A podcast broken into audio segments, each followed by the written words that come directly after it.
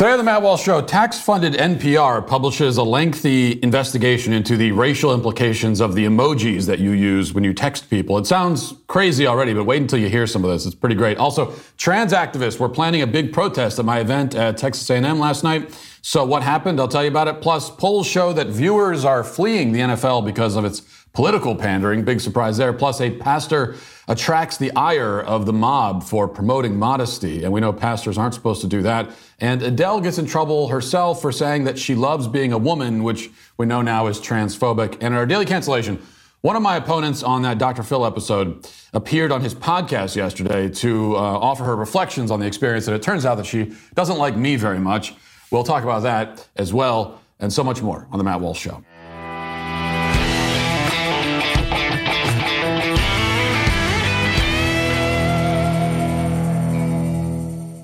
You know, 40 years ago, Ronald Reagan saw massive inflation, unlike anything the country had ever seen before until today. In Reagan's own words, inflation is a is as violent as a mugger, as frightening as an armed robber, and as deadly as a hitman. Right now, your retirement accounts are under attack thanks to the inflationary policies of this administration uh, which means that uh, your future is at stake. It means that we're all vulnerable, and you got to do something about it. And here's something you can do you can call Birch Gold. If you have not yet called Birch Gold, the only people I trust to help you diversify your 401ks and IRAs into gold, then you're missing the boat.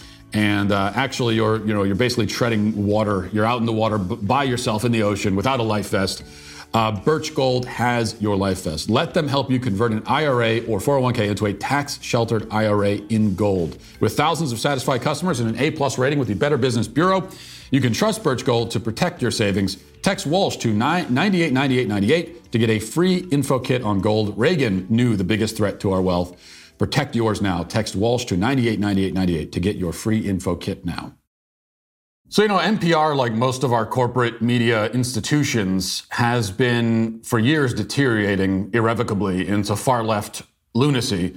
The only difference, difference between NPR and most other media institutions is that NPR is funded by tax money, of course. You, you, are, you are paying to facilitate this descent, whether you like it or not. And so it's, it's worth taking a look to see just how bad things have gotten.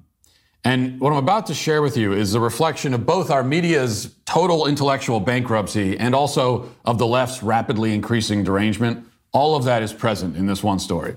And also, I share it with you because, well, it's just really funny. A viral article posted on npr.org yesterday has this headline Which skin color emoji should you use? The answer can be more complex than you think. Now, you should know, by the way, that this dissertation on emojis of color has three authors. Three people were needed to write this thing. And their names are Asma Khalid, Alejandra Marquez Janse, and Patrick Jarenwattananon. So they took all the people with the hardest names to pronounce and they said, We need you on the emoji story. And they all contributed to this article about the, about the complexities of emoji skin tones. This is a subject that I confess I have not thought about at all, really, mostly because I'm not insane. Also because I don't use emojis, because I am a literate adult human and uh, I prefer to communicate using actual words, which is, I, I wish that most other adults would join me in that. Because through the rampant use of emojis, we have, as a society, essentially reverted back to caveman days, scribbling pictures on the virtual cave wall to convey our emotions. Rather than, you know, using written language to communicate that we're happy or sad, instead we dumbly draw a smiley face or a frowny face. I happy, smiley face, which is what you're really saying when you send a smiley face.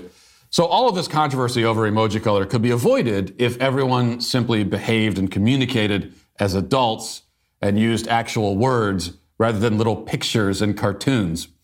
In any case, um, let's go to the article. It's, uh, it's everything that you're hoping it will be, and so much more. So it, it, uh, it begins. Heath Racela identifies as three quarters white and one quarter Filipino. Well, hold on a second. He identifies as that or he is that? Because if he is that, then we don't need to know that he identifies as that. This is like if you asked me where I live and I said, oh, I identify as living in Nashville. That's going to leave you with more questions than answers about my actual physical residence. Um, because if I live there, I don't need to say that I identify as living there. Of course, that's the point, though, of this identifies as qualifier, and it's why you're seeing it applied to. It started with gender, and now they apply it to so many other things because it makes everything obscure and confusing and weirdly subjective. Anyway, it says when texting, he chooses a yellow emoji instead of a skin tone option because he feels it doesn't represent any specific ethnicity or color. He doesn't want people to view his text in a particular way. He wants to go with what he sees as the neutral option and focus on the message. Quote, I present as very pale, very light skinned. And if I use the white emoji, I feel like I'm betraying the part of myself that's Filipino. But if I use a darker color emoji, which maybe more closely matches what I see when I look at my whole family, it's not what the world sees, and people tend to judge that. Um, I should remind you, by the way, because you might lose sight of this, none of this is meant to be a joke. This man who worries that he is betraying himself and his ancestors by using a certain color emoji. It's not a joke. This is something he's really worried about, and you should respect his struggle and his anxiety. This is a major tax funded, once respected news organization um, and an article authored by three journalists, which, with, which begins with some random guy's anxiety related to the color of the thumbs up emojis that he uses when texting people. Now, Heath says that um, he goes with the yellow option because it's race neutral, apparently having no concern for the fact that it appropriates from the, you know, jaundiced community. Meanwhile, other people feel obliged to find a skin tone which matches and represents them. NPR says. Continuing, in 2015, five skin tone options became available for hand gesture emojis in addition to the default Simpsons like yellow. Choosing one can be a simple texting shortcut for some, but for others, it opens a complex conversation about race and identity. Quote, I use the brown one that matches me, said Sarai Cole, an opera singer in Germany. I have some friends who use the brown ones too, but they're not brown themselves. This confuses me. Where do they even find these people? Where are you finding the, the opera singer in Germany to talk about emojis? But it is very confusing, she says. you know, I'm, I'm, I'm also confused when someone uses a perfectly round cartoon smiley face when they themselves do not have a perfectly round cartoon face. Yesterday, someone texted me a smiley face, and I said, Wait, what is this? Who, who is this supposed to be? This looks nothing like you. What happened to your face? What's going on? Dear God. This is a totally normal and healthy response to this situation. Let's keep reading. Cole is originally from California and identifies as black and American. Hold on. Cole is originally from California and identifies as black and an American descendant of slavery. So that's another thing you can identify as, I suppose. Now, uh, you can identify as being a descendant of slavery. Win a lot of victim points for yourself that way. She said that while she was not offended when a non brown friend used a dark emoji, she would like to understand why. Quote, I think it would be nice if it's their default, but if they're just using it with me or other brown people, I would want to look into that deeper and know why they're doing that, she said. Okay, so according to Cole, if you don't identify as black or brown, you can use a darker emoji, but only if it's your default. So whenever you want to text an emoji to your black friend, Make sure to include a screenshot of a previous emoji that you texted to a non black friend so that they can run a comparison and see that you're using the same emoji for, for everybody. Because remember, they might want to look deeper into it. And this again is totally normal. Who has not received an emoji from somebody and felt the desire to embark on a, on a thorough investigation into the emoji, their motivations for sending the emoji, their history of emoji usage? We've all been there, surely. Continuing, a 2018 study published by the University of Edinburgh looked at the use of different skin tone emojis, what it referred to as modified emojis on Twitter, to find out if the modifiers contributed to self representation. Alexander Robertson, an emoji researcher at Google and PhD candidate involved in the study, said the emoji modifiers were used widely, but it was people with darker skin who used them in higher proportions and more often. Instead, some white people may stick with the yellow emoji because they don't want to assert their privilege by adding a light skinned emoji to a text or to take advantage of something that was created to represent diversity. Perhaps, like Heath Racela, they simply don't want to think about how their message could be interpreted.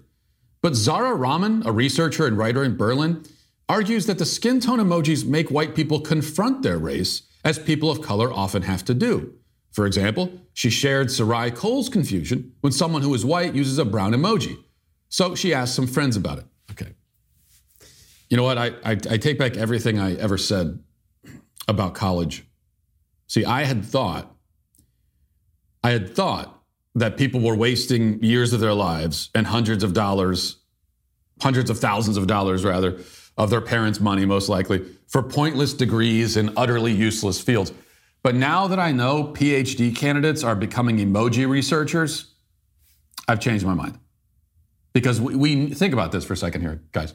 If we don't have universities, who is going to prepare the next generation of emoji researchers? If we don't have PhDs, there's not going to be anyone around to research emojis. And the next time someone says, we've got a bunch of emojis here, we need to have them researched, who's going to do it? I can't do it. I'm not, I, I don't have a college education. Wrapping up the article, it says Rahman said there was a default in society to associate whiteness with being raceless, and the emojis gave white people an option to make their race explicit. Quote, I completely hear some people are just exhausted from having to do that. Many people of color have to do that every day and are confronted with race every day, Rahman said. But for many white people, they've been able to ignore it, whether that's subconsciously or consciously, their whole lives. Rahman admits there's no specific answer to all the questions about emoji use but said it was an opportunity to think about how people want to represent their identities. I think it's more one of those places where we just have to think about who we are and how we want to represent our identities, she said. And maybe it does change depending on the season, depending on the context. So, um, if you didn't believe that white people have advantages in society, hopefully you've been disabused of that notion. Because, because if you, if you think, if you're white and you think you have no advantage, think about your emoji privilege. Have you ever even thought about that? You probably haven't because you're not a slobbering lunatic. So I think we see two things in this article. Um, well, three things.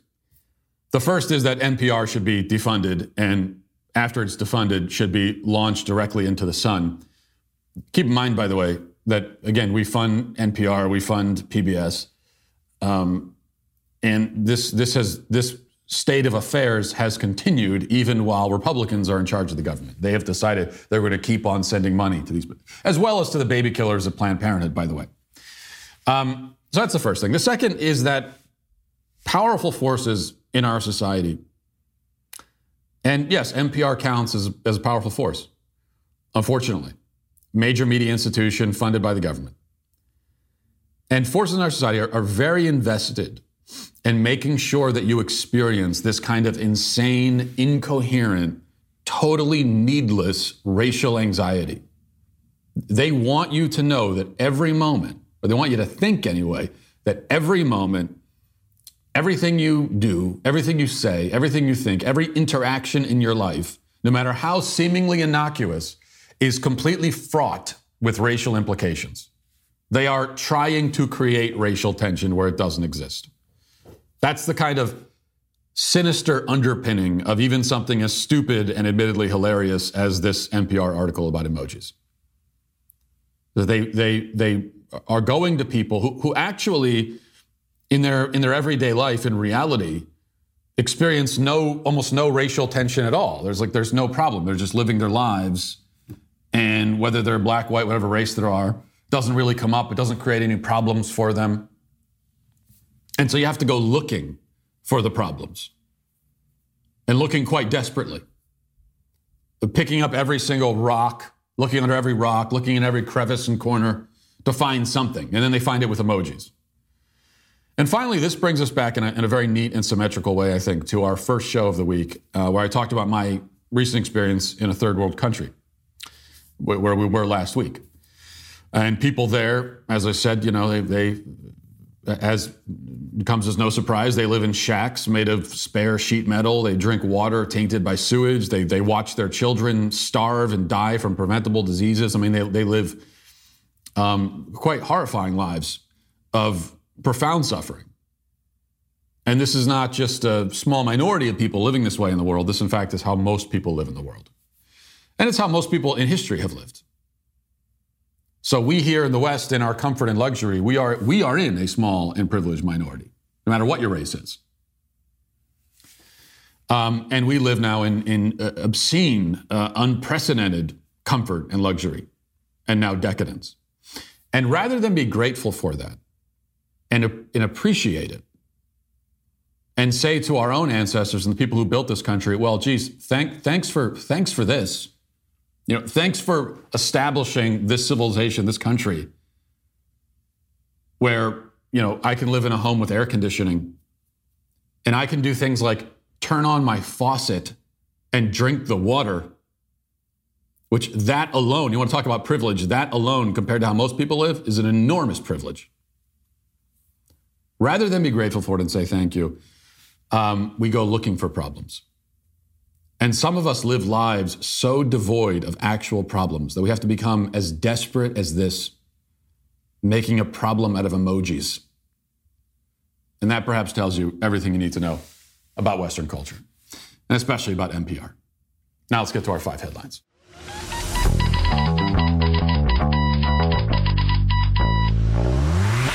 Well, if you've been to the pump recently, which I'm sure you have, you uh, I don't need to tell you that gas prices are ridiculously high, and the prices of everything are ridiculously high right now, which means that you got to look for any opportunity to save money.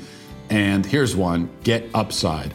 My listeners are earning cash back for every gallon of gas every time they fill up. All you have to do is download the Get Upside app in the App Store or Google Play right now. And it's very simple. You're using promo code Walsh for 25 cents per gallon or more on your first fill up, cash back. Don't pay full price at the pump anymore. Get cash back using Get Upside. All you got to do is download the free app, use promo code Walsh for 25 cents per gallon or more on your first tank. Um, and I've talked to people who drive a lot and they're making as much as $200, $300 a year in cash back. And if you're thinking there must be some kind of catch, there's got to be red tape to this thing. What's the fine print? There's no catch. The cash is added right back to your account. You can cash out anytime to your bank account, PayPal. You can get an e gift card to Amazon. And it's as simple as that, as easy as that. It's free money. Why not take it? Just download the free Get Upside app and use promo code Walsh to get 25 cents per gallon or more cash back on your first tank. That's code Walsh. Well, to begin with, uh, you heard about the Texas, my Texas A&M event last night. Um, speech that's uh, was supposed to be infiltrated by by the left, and you know we had their whole written out plan that we. Uh, that I shared with you, and it was, it was, a, it, was a, pretty interesting plan. It was a good plan. You know, they had it all. They had all written out. They were going to sneak in. They had the speakers. They were going to smuggle in somehow, and they were going to. They were coming in their heterosexual, cisgender uniforms. They were going to make their way into the crowd and disrupt it. And uh, so I was quite prepared for that. And then you know we get to the event, um, and it's a uh, it's a it's a great event. It's a big big crowd. You know I think we had over 500 people, which is great. It's not all that long ago that I would do events and there'd be like 20 people in the crowd. So this is a little bit of a change there. The thing is, people um, people will, will, ask me, "Oh, do you get nervous speaking in front of large crowds?" No, no. The, the problem is small crowds. Okay, you you want to know what what nerves are like? Uh, awkwardness when delivering a speech um, be in a large room with like 20 people and a lot of empty seats. That's that's the problem. Fill all the seats and there's no problem at all. I can, I can speak in front of 10,000 people, no problem. I'd rather speak in front of 10,000 than 10, actually. Um, so that was all. That was all great, and um, you know, gave the speech. I was waiting at any moment for the leftists, the, the trans activists, to initiate their plan, and of course, they never did. Nothing happened at all much to my disappointment. Um, and then we finally get to the Q and A, when, as always, you know, we're it's if you if you want to argue with me, if you disagree with my point of view, if you want to debate me, if you want to try to embarrass me, you know, it, all all of the horrible and bigoted things that I've just said, if you want to point by point rebut and refute and debunk it, you can do that. And we actually, at every YAF event, people who disagree are invited to the front of the of the line. Um, so we're going to make sure that you get your chance to, to say something. And not only did they not stand up and disrupt the event, uh, none of them got took the microphone to argue with me, except for one guy, which was, was sort of an interesting exchange. Someone who identified as trans, and um, he did. And you can watch it if you go to YAF's YouTube channel. You can see the, the video, the whole speech, and then you can also see the Q and A, and you can see this interaction, which was interesting and a little bit confusing because this guy uh, comes up and and uh, he he is I mean I'll say he he is not wearing the heterosexual uniform. Um, exactly. And but he gets up there and he says he identifies himself as, trans, and but he says he actually agrees with everything that, that I that I said, which I was kind of surprised to hear. And then we kind of started going back and forth, and it became clear through the conversation that he actually doesn't agree with me at all. Um, I think what he was trying to say is that is that he doesn't agree with me, but he doesn't, but he, he, but he actually, after listening to me, doesn't think that I'm a horrific monster. I think that's what he was trying to get to. But I had this back and forth with him a little bit, and um, you know, I asked him, uh, "Well, do you do you think that there are?" Because he was he was accusing me of uh, of oversimplifying matters and making things too simple, making the issue of sex and gender too simple. And my point is that no, I'm not simplifying it. It is in fact just a simple subject. There are two sexes, male and female. It's binary. That's it. So that's a simple fact. There are a lot of specifics we can get into when we want to get into the specifics of the, the human body and, and how the body works. And you know, that's complicated in a certain way. But the fact of males and females, that is simple. And so I asked him if he if he thinks that uh, there are just males and females in the world, or are there other categories? And uh, and he said no, there's not just male males and females. It's it's non-binary. There are other categories. And I said, okay, what other categories are there besides males and females? And uh, he wasn't able to provide one. So we went back and forth, and it, I know the conversation didn't really go anywhere because what you what you find out, and I respect this guy at least for getting up and getting behind the microphone because nobody else was willing to do it on his side.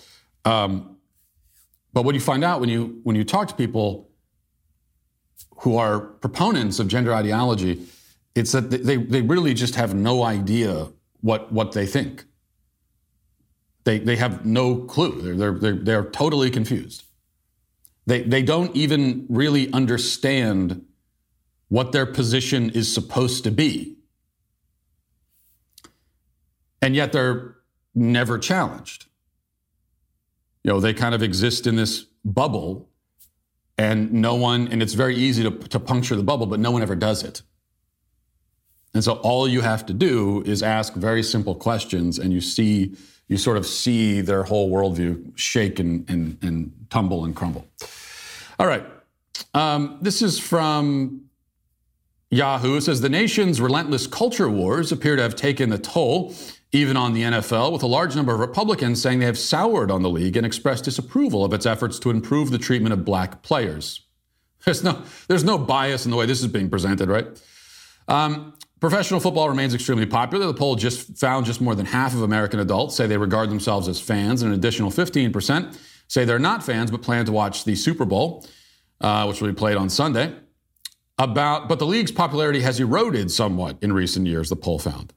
About one third of those surveyed nationwide said they are less a fan, less of a fan now than they were five years ago, compared with about uh, one in eight who said they're bigger fans now. The poll can't conclusively say why that decline has occurred, but two questions about the NFL's handling of issues involving race provide some strong hints. People who, who say they are less of a fan now than they were five years ago are more than twice as likely as everyone else to say the NFL is doing, quote, too much to show respect for its black players. They're also significantly less likely to approve of the league's Rooney Rule, which for the last two decades has required NFL teams to interview minority candidates for head coaching positions and certain other high level jobs. So this is um, talking about media bias. We, you know, we had NPR, and now here's Yahoo or whoever whoever uh, sent this poll around. I think it was the Los Angeles Times. Um, yeah, Los Angeles Times the way the question is framed is um, is the league doing too much to respect black players? And so apparently a lot of Republicans are answering yes on the poll, if you believe the poll results at all, only because they, they know what's really being asked. So the Rooney rule, for example, that's, that's what that question refers to, is something like that. An affirmative action policy in the NFL. Affirmative action in the NFL in a league that is predominantly black already, where the vast majority of the high paid, millionaire, famous athletes are black.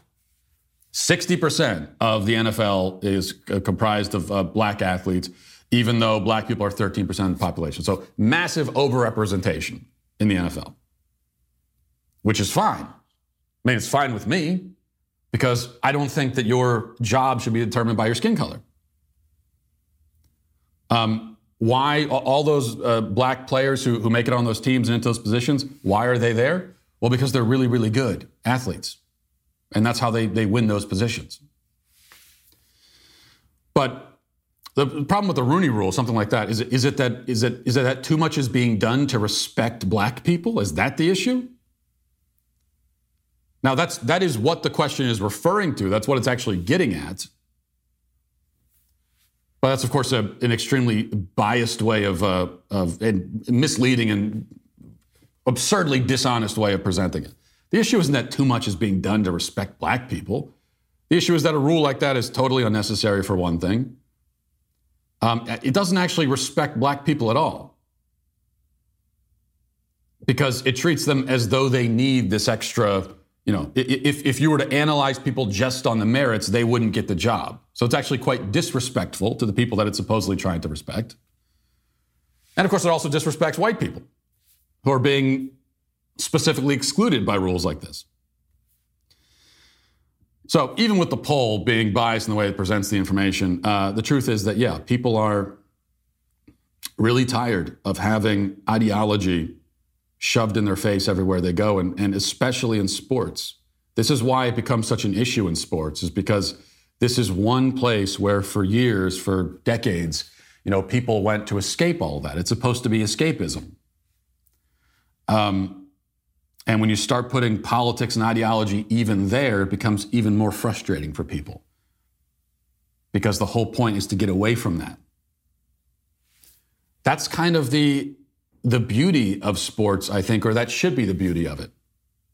It's like you go to um, a stadium, you know, like I've gone, gone to the, the Raven Stadium in Baltimore, and everybody there is kind of, they're there for the same reason and most of the people, you're fans of the same team. And there's, I talk about all the time the problem of there being no unity in this culture because there's nothing to unite around. Well, when you're in the stadium for three hours, everyone is uniting around the fact that they're a fan of this team. It's a, it's it's silly. It's kind of frivolous. Um, it's not the kind of unity that you can build a country around. It, once you leave the stadium, it kind of goes away and doesn't matter anymore. But at least for those three hours, it's sort of an escape from everything else and you're in the you're you're in the stadium and you're, you're everyone's focused on this kind of very simple thing simple yet entertaining thing and you can bring your kids there and it can be a bonding thing with your as fathers and sons and everything else that's what people like sports for and the fact that it's being taken away from them makes them even more frustrated you know it's even it's even getting to me at this point i mean i'm a, I'm a huge football fan as I've said before. And um, I've confessed in the past that uh, you know I've I've dumped the NBA. There, some you know most Hollywood movies I don't watch anymore. I mean, all the, I have no problem leaving most of this stuff behind because I don't want to be preached to. Uh, but the NFL was one of the final things I was kind of holding on to because I've always been such a big football fan, and I was trying to block out all of the the indoctrination, all the propaganda, because I, I just want to watch the game. And this year, even me, in this this season, I kind of started to lose interest because it was just it's just too much. All right, this is from the Daily Wire. It says a Christian pastor from Utah trended nationally on social media for hours on Tuesday over a tweet he posted concerning female modesty. Though Pastor Brian Sauvé received much support from men and women alike, he became a target for outraged feminists, some of whom sent Sauvé racy photos of their breasts and other body parts. So they were trying to dunk on this man by sending naked pictures of themselves. All right. Um, Dear Lady started the tweet that set off Twitter. There is no reason whatsoever for you to post pictures of yourself in low cut sh- uh, shirts, bikinis, bra and underwear, or anything similar, ever. Not to show your weight loss journey, not to show your newborn baby, not to document your birth story. The post, the post is signed off, Your Brothers. Um, People didn't like that, to say the least. A mocking Dear Brian hashtag trended for hours after the post was published, and numerous male and female feminists scolded the pastor for having what they characterized as an unwanted opinion about female modesty. The tweet has been quote tweeted nearly 20,000 times. Here's a taste of the outrage reported by The Blaze. Um, NBC, MSNBC contributor Katie Phang says, I'm a proud member of the congregation of the Holy Church of Mind Your Own Damn Business. You should try it sometime. My body, my choice. Well, why don't you mind your business about his opinion? So you, what you wear is none of his business. Well, his opinion about what you're wearing is none of your business by that logic. If, if you're if you're committed to this minding your own business thing, well, what do you care what this guy's tweeting? Why do you have to respond to it? Just his opinion. He's, he's not doing anything to you. It's not harming you. He's not preventing you from walking around dressing however you want. If you want to dress like a hussy, he's not, he's not, he's not physically preventing you from doing so. That's, you mind your own business. This is always my question to people. Anytime I, you get the, you get the uh, this rejoinder of, "Oh, why do you care so much?" Why do you care that I care? I'll turn it right back around on you. If it's silly for me to care, how much sillier sillier is it for you that you care that I care? Because now we have two degrees here. Um, John Pavlovitz, who's an anti-Trump author and also claims to be a Christian pastor, says pastors like you are why the church is known for misogyny and the subjugation of women more than empathy and equity. You should try the sacred ministry of minding your own damn business.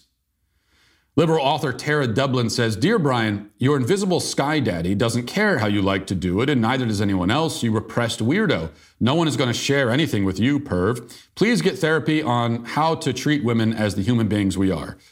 Um, and then it goes on from there, lots of other responses. Now, and, and, and many of the responses, we talk about the incoherence of the left, they're accusing him of being a, a perv and he needs to mind his own business, and yet they're also sending him their naked photos. Mind your own business, you perv. Here's my naked photo. Now, I'm not really interested in the non Christian response to this. Um, you know, the, the kind of secular response, mocking virtue, and that kind of thing. Uh, that, that, that doesn't interest me. I know that sort of the godless heathens are going to react this way to any promotion of Christian virtue. And that's a separate subject, and that is kind of boring, and, and, and I don't really care about that. For me, the bigger issue, when I was looking at the reaction to this guy's tweet about modesty, it's the other Christians, the other professed Christians, like John Pavlovitz, and there were a lot of others many of them claiming to be pastors or whatever else. A lot of people, you know, uh, announcing that, well, I'm a Christian and I find this abhorrent. Um, a Christian pastor talking about modesty, this is, this is only scandalous to us these days in the church as it stands right now. Because many people go to churches uh, where um, their pastors never challenge them at all. Their pastors never exhort them to holiness at all. Because that's really what he's talking about. This is not holier than thou. This is not, this is not saying I'm better than you. Because that's another thing to keep in mind is that every time someone promotes a virtue or says, hey, um, here's something that we should be doing, it's, it's, not, it's not in and of itself self righteous or holier than thou unless they say, oh, I'm the perfect example that you all should be following. Hey, hey, everybody, you're not acting like me and you should be. Follow me as an example. Now, if somebody says that, then yeah, it's holier than thou and self righteous. But if they simply say, uh, this, here's the appropriate course of action that we should be following, here's the appropriate behavior, here's what virtue is, and this is what we should be doing, there's nothing self righteous about that. And that's what pastors are supposed to do. So, in a way, I, I, kind of understand if you're scandalized by this as a Christian and you go to one of these churches where, um, or you, you, you, know, you allegedly attend one, at least in theory, you attend a church like this. Maybe you're a member of one and you go once every three years or something. But whenever you do show up, and the pastor gets up there and um, he never says anything about sin, he never challenges you for your own behavior. He never condemns evil of any kind. He never exhorts anyone to, to holiness. And so you've, you've, you never encounter this at all. And then you hear a pastor doing this and you, you're, you're shocked. But I'm here to tell you that this is what pastors are supposed to do. This is literally their job. there was a time when you know, every pastor in the church would, would do this. Anytime you go to church on Sunday, you would hear messages like this. You go back 50 years ago, and uh, even if there was disagreement on the subject, nobody would be shocked that a Christian pastor is promoting modesty. Modesty, chastity, these are core virtues. Should be nothing shocking about it. Um, and then, especially to have Christian women mocking men who are trying to live with chastity and, and, and virtue. Because that's part of the message here, right? And again, if you're not a Christian, I understand you can laugh and smirk at this all you want, but I'm not talking to you. So this is a mind your own damn business sort of conversation now. So you can butt out. If you're not in the church, and this is, but if you're if you are a Christian, then you should know that that one of our obligations as um, as Christians is to guard each other's hearts. It's one of our obligations. It's something we should be always trying to do. That's that's what it means to to love each other, to love people. Um, it's loving is willing the good of the other. Loving someone is wanting them to be holy. You know, it's wanting to help them towards holiness. And that's that's one of the big reasons why we're supposed to exercise modesty, and not just in dress either. Okay, um, you know, for example, if you have a lot of money and you go out of your way to show off your your money, and you're driving around in a really gaudy car, and you're just whatever, you're you're constantly showing off how much money you have. Well, that is immodest. It's also sinful. And for the same reason, largely. In this case, you're not, you're not, you're not guarding your brother or your sister's heart. Because what you're doing is you're causing people to feel envy. And, uh, and that's you're doing it intentionally. You want them to be envious of you. You are trying to get them to tumble into sin, which is a bad thing as a Christian. And that's this pastor's point is that just like you should not be trying to make your fellow Christians envious, you also shouldn't be trying to make to um, you know to uh, foster uh, feelings of lust or anything like that. Um, but I think part of the problem here also is that you know many women, men and women in, in, the in, in our culture today have they have no understanding of each other because we've been told that men and women are exactly the same. And so women have bought, who've bought into this, this is what they think that men are exactly the same as them.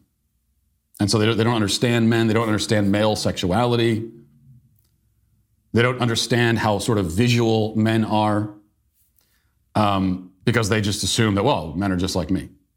And they hear a message like this and they find it absurd. And finally, one other point here Imagine a bunch of men sending nude and semi nude photos to a woman on Twitter in order to get back at her for some opinion that she expressed. Imagine that happening. I mean, what's, what's the story there if that happens?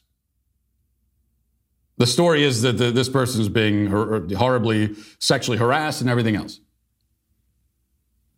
And so here's the um, here's even more of the incoherence because while we're told that men and women are exactly the same, and for the most part people have bought into that delusional idea, still, you know, if I were to suggest that this pastor is being sexually harassed by women who are sending nude photos to him, you know, people would laugh at that idea. Even the people who say that men and women are exactly the same and should be treated the same, they'll laugh at it because that's ridiculous. Men can't be sexually harassed. Oh, really? Because if we reverse the roles here, everybody would agree that it's sexual harassment.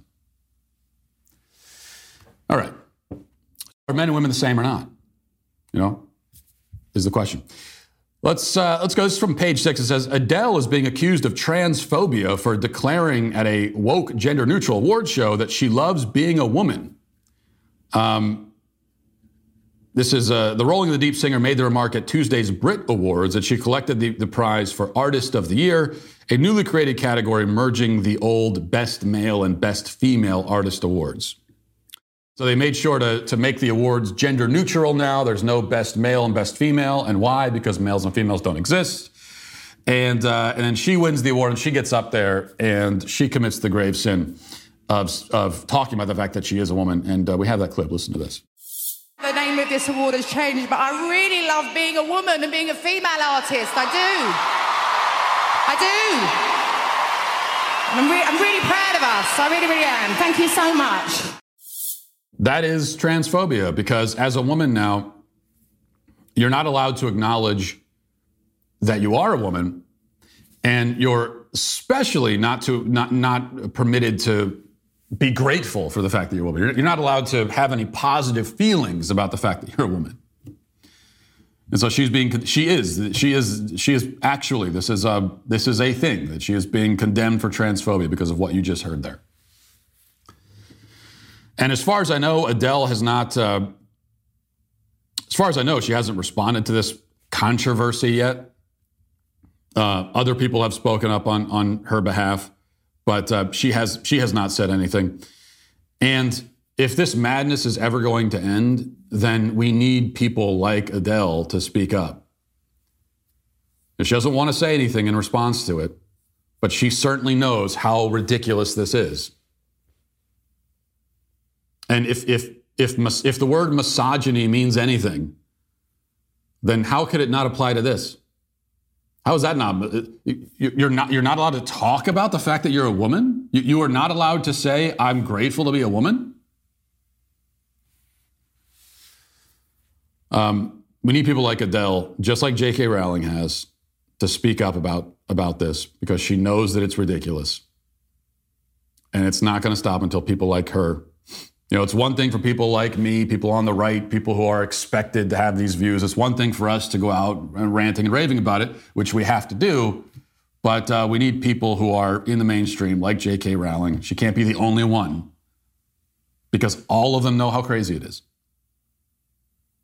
And if there's going to be a change, then it's going to happen with, with them. All right, finally, we haven't played a woke TikTok video in a little while, so here's a, here's a good one. Watch this. So, this is just one example of thin privilege and an example of how hard it is for women of size to find anything to wear. You see all these racks upon racks of straight size clothing, tons of options. And then for plus size women, you have about six racks. And even then, you have limited sizing. We need to do better. So there we go. Thin, thin privilege, um, and also I, I, love the the phrase "women of size," uh, which makes about as much sense as people of color. You know, people of color, people of size. Well, here's the problem: is that um, it, everybody has a size. Like if you if you exist, then you have some sort of size. So we're all people of size, and we and we all also have a color. You know, I'm, I'm actually, I am not, if you, if you look at me, I, I, I may appear to be pale, but I, I do have a color. I'm not some sort of like translucent ghost sitting here, despite appearances at times. So thin privilege, which is uh, part of part of the story here, of people looking desperately for problems in their lives, looking desperately to be victimized. And this is not quite as absurd as resorting to emojis to find your source of victimization, but it's almost there. That we do. There, if you're if you're plus size, there are options for you. That's kind of the funny thing is she goes over and she shows, oh, look at there, there are no options for plus size women. What do you mean? There's a whole section there. There's plenty of options. And but if, if you want more options, then another way of looking at it is to, um, well, you could lose some weight. It could be an incentive to lose weight, which would be a good thing because it's going to be healthier for you and you'll live longer. Just a, just a suggestion. Let's get now to the comment section.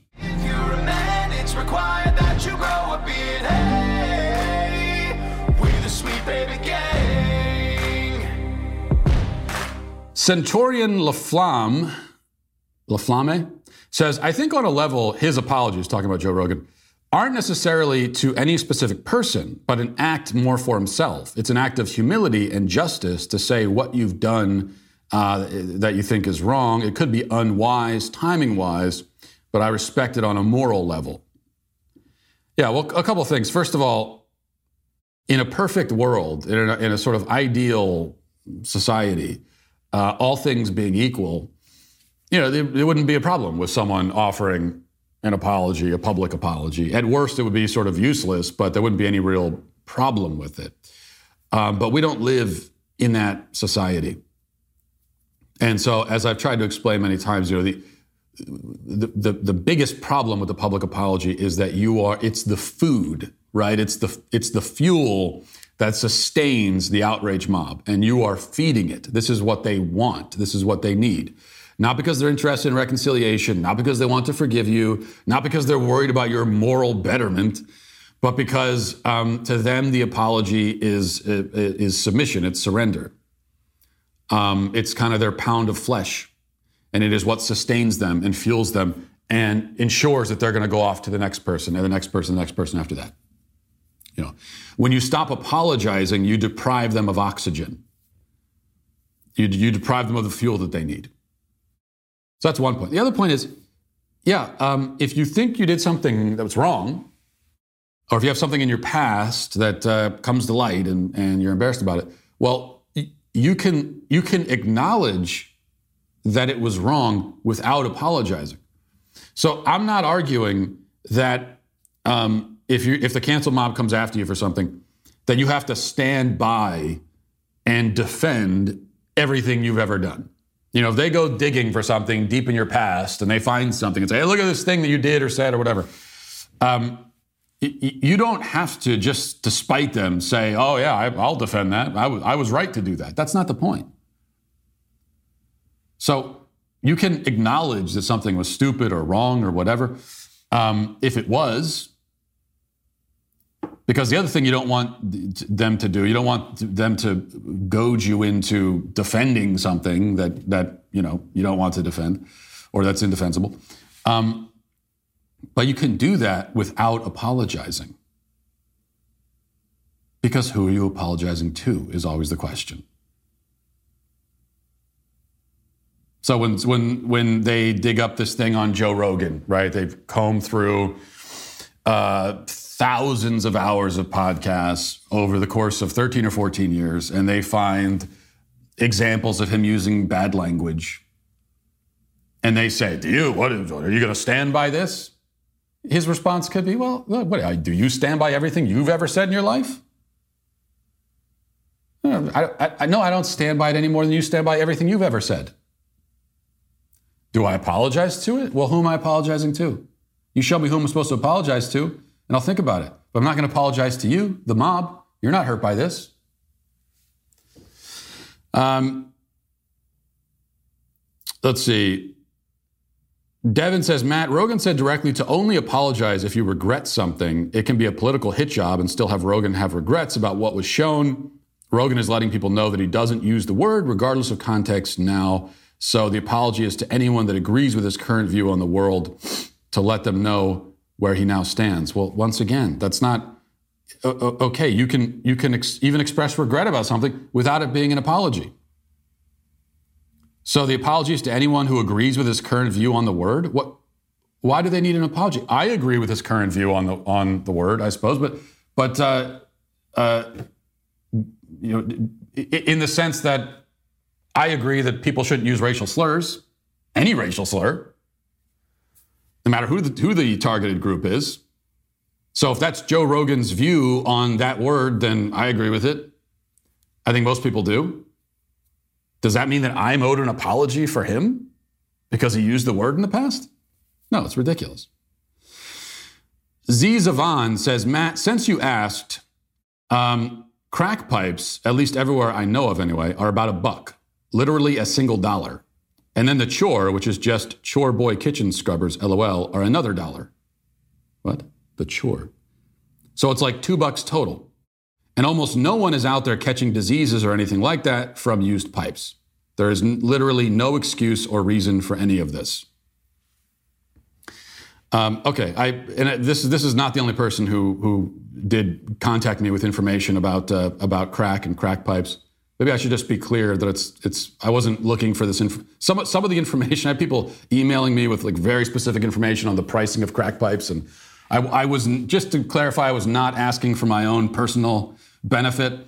Uh, but it is a question that I have when, when we hear that the, the Biden administration needs to fund crack pipes, even putting aside how fundamentally insane that is. It's like, well, what can't can people not afford to buy a crack pipe?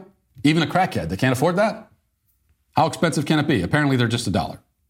So you can run down to your local dollar store, go to Dollar Tree, and uh, you know get a pack of five crack pipes for a, for five bucks. Uh, finally, Scott says, How to escape an escape room. Step one, promote your best selling LGBT, LGBT children's book, Johnny the Walrus, four times. Step two, start eating frosted mini wheats. Step three, let Klavan do literally everything. Um, yeah, we did do, you know, the Shut In is premiering tonight, and we had a Shut In themed escape room that we, uh, that we did.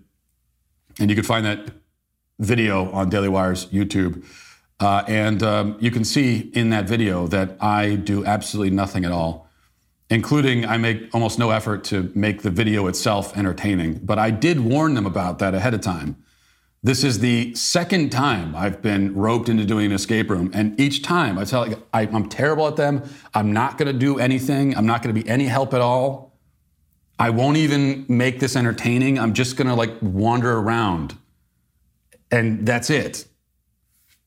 And for some reason, they keep roping me into this. I don't get it. But you can go watch the video. Tonight is the night for the Daily Wire. Why? Because uh, not only is it the world premiere of our first original film, Shut In, but we'll also be releasing two new teaser trailers for new movies coming this year. We could be more excited to be making good on our promise of bringing you real entertainment, and we seriously hope that you tune in. Shut In is a tale of redemption and an intense, suspenseful thriller that delivers riveting action without missing a beat. Check out the trailer. Lady, where have you been? Jessica. I can smell the weakness from here. You had your way. No, stop! Let me out, please. Now you must pay. Don't you touch my kids. Your daughter, she's very pretty. I'm scared. The film premieres tonight, February 10th at 9 p.m. Eastern, 8 p.m. Central, over at Daily Wire YouTube after this month's episode of Backstage. Make sure you click the link in the description and turn on the notification bell so you don't miss it. Now let's get to our daily cancellation. So today we canceled Dr. Susie Diembo, who uh, you may remember as the mulleted communications professor who appeared on my episode of Dr. Phil. She has been quite silent publicly ever since that episode aired, probably because she embarrassed herself to such an unfortunate degree. In fact, she embarrassed herself even more than viewers of the show realized because her worst moments were left on the cutting room floor, which she should be grateful for. Well, now she's back, this time on Dr. Phil's podcast, to reflect on that experience and also to explain why I'm such a horrible and wrong and evil person. Now, you notice how she waits until I'm 3,000 miles away before she tries to make this case. With, with me safely out of the, the room and out of the state, she can launch her missiles, which she does throughout the course of uh, an hour long interview. We'll play just a few clips, starting with this piece from the beginning of the discussion. Listen to this. Why is this such a divisive issue? Because I think it is a divisive issue. Yeah, no, I think you're totally right. And and it's good to talk about this example in addition to what you said because it's an example of how I approach communication and conflict in general. Um, it it's div- well, there's at least two reasons it's divisive. Uh, first, you have people like Matt Walsh and his team capitalizing and exploiting the very real uncertainty that people can feel and face when there is a culture change like this. For me, I think it makes total sense to have people be um, fearful around something like gender pronouns um, or personal pronouns and uh, to feel anxiety uh, when they learn about that uh, because it can question their fundamental core beliefs. So, this is an example of how she approaches communication and conflict, she says. She approaches communication and conflict by waiting three weeks to come up with any kind of counter argument to someone. And then at that point, presenting the counter argument um, while the other person is out of the room. That's her communication and conflict resolution strategy as someone who is an expert in the field. She also, again, as a communications expert, immediately attacks her opponent's perceived motivations rather than addressing the actual arguments. And you're gonna you're gonna notice that throughout the all the clips we play, is that that's all she does is go after what she perceives to be my motivation while saying nothing about the arguments that I presented. In this case, she says that I'm exploitative. I'm exploiting the fear that people feel when they, quote, learn about personal pronouns because this new information is causing them to, quote, question their core beliefs. Okay, well, first of all, nobody is learning about personal pronouns for the first time. Um, no one learned about pronouns from Dr. Phil. No one is learning about pronouns from the, uh, you know, the, the gender ideologues. We already knew about that. We aren't confused by pronouns or afraid of them. We're all quite familiar with the concept. It is you, Susie, who are confused. See, you think that words are your little pets, which you can take personal ownership of. And you think that the meaning of words is entirely subjective, that each person can make up their own meaning as they go along. But what you don't understand as a communications professor is that if language is entirely subjective, if there's no set definition for these words, then communication is impossible. Because literally the whole point of language has just been removed, causing communication to collapse and break down. You know, there, there has to be a shared understanding of what the words mean, or there's no way to convey meaning to anybody. If we all have our own meaning for the words that we're using. So when you say that a man is a she, and I ask you, what do you mean by that? How is that person a she? And you have no answer for that question. You have made communication impossible because you are using words apart from their objective meaning without any idea of what your new meaning even is. You have not put anything forward that causes anyone to question their core beliefs. At no point have you or anyone on your side or anyone who pushes gender ideology ever said anything that makes someone go, wow, that's a great point. I never thought of it like that sending them into some kind of existential crisis where they begin to reanalyze everything they thought they knew. This has never happened because nothing that you say means anything.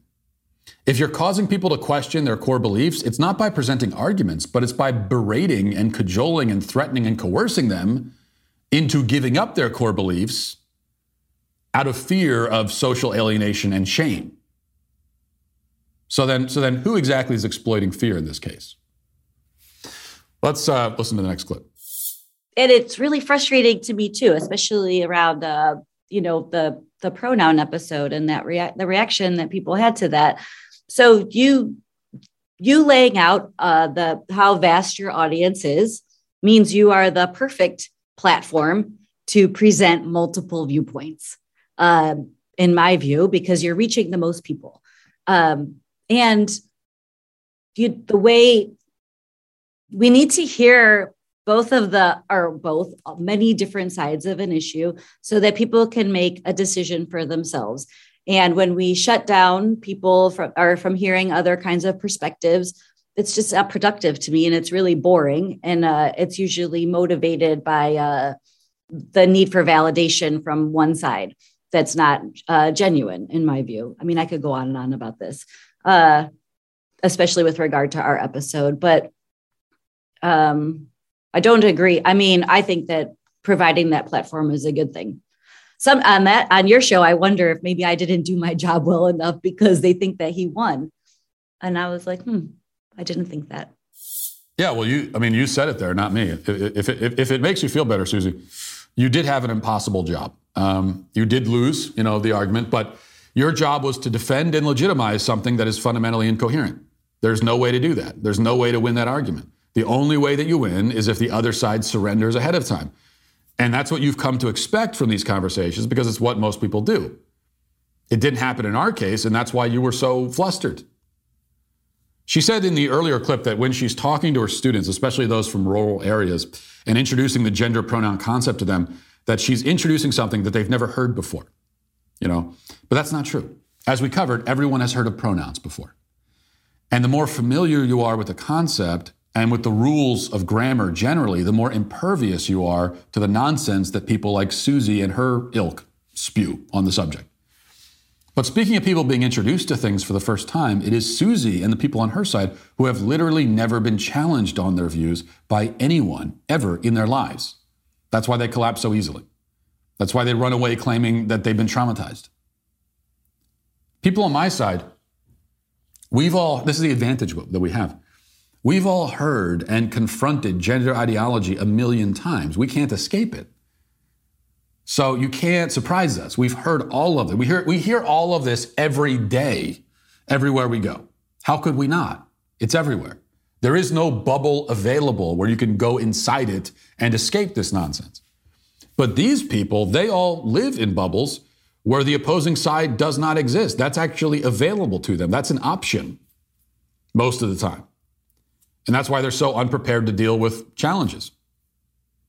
The reason people thought that I won the argument is because, well, because I won it, but I won it simply because I asked questions about the opposing side's position, which nobody on the opposing side could answer because they've never been asked those questions before. Because for most of them on that stage, and most of them generally, it's probably like the first time they've ever even had a conversation with someone who disagrees with them. Let's uh, let's listen to one more clip here.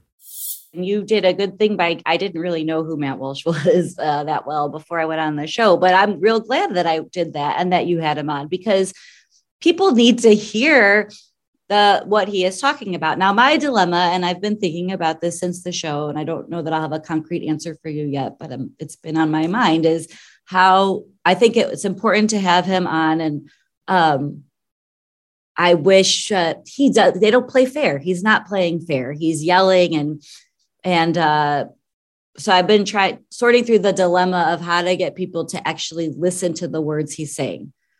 And with me, I don't care if you if you're conservative thinking or you don't like personal pronouns. It's not the outcome. It's how he got to that that outcome because his argument made no sense, and it was exploiting fear and it was a lot of generalizations. Um, and that's why I feel like you needed to have him on. So because I want people to hear that. I don't know that that happened. Ah, okay. Well, she wants people to hear my arguments, she says. Well, uh, we can agree on that point at least. I want people to hear them too. Though she says that I didn't play fair because I was yelling. Except I, I never yelled at any point during that episode. And, and this is how you know you lost the argument, by the way. If after the fact you're complaining that your opponent wasn't being fair. Like I said at the beginning. This, if you, once you start complaining about the refs, you know, after the game, you're saying, eh, it wasn't fair. This is they missed that call. They should have. You know that your team lost. Now, if I had run up and snatched all their microphones or something and said, "Ah, oh, you can't say anything," that might qualify as not playing fair. That also would have been kind of funny, and I might as well have taken their microphones because they weren't saying anything anyway. But far from snatching their microphones, I was actually inviting them to speak more by asking them questions about their position. They could not answer those questions because their position is fundamentally incoherent, which is not my fault. Don't take it out on me, Susie. But for now, I do have to say to Susie Diembo that you are once again canceled. And we'll leave it there for today. Thanks for watching. Thanks for listening. Have a great day. Godspeed.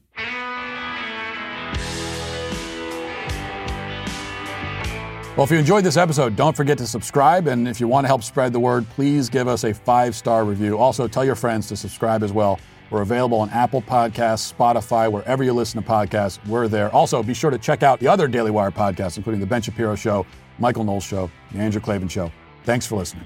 The Matt Walsh Show is produced by Sean Hampton, executive producer Jeremy Boring. Our supervising producer is Mathis Glover. Our technical director is Austin Stevens. Production manager Pavel Vodowski. The show is edited by Robbie Dantzler. Our audio is mixed by Mike Coromina. Hair and makeup is done by Cherokee Hart. And our production coordinator is McKenna Waters. The Matt Walsh Show is a Daily Wire production, copyright Daily Wire 2022. Lainey, where have you been? Jessica. I can smell the weakness from here. You had your way. No, stop! Let me out, please.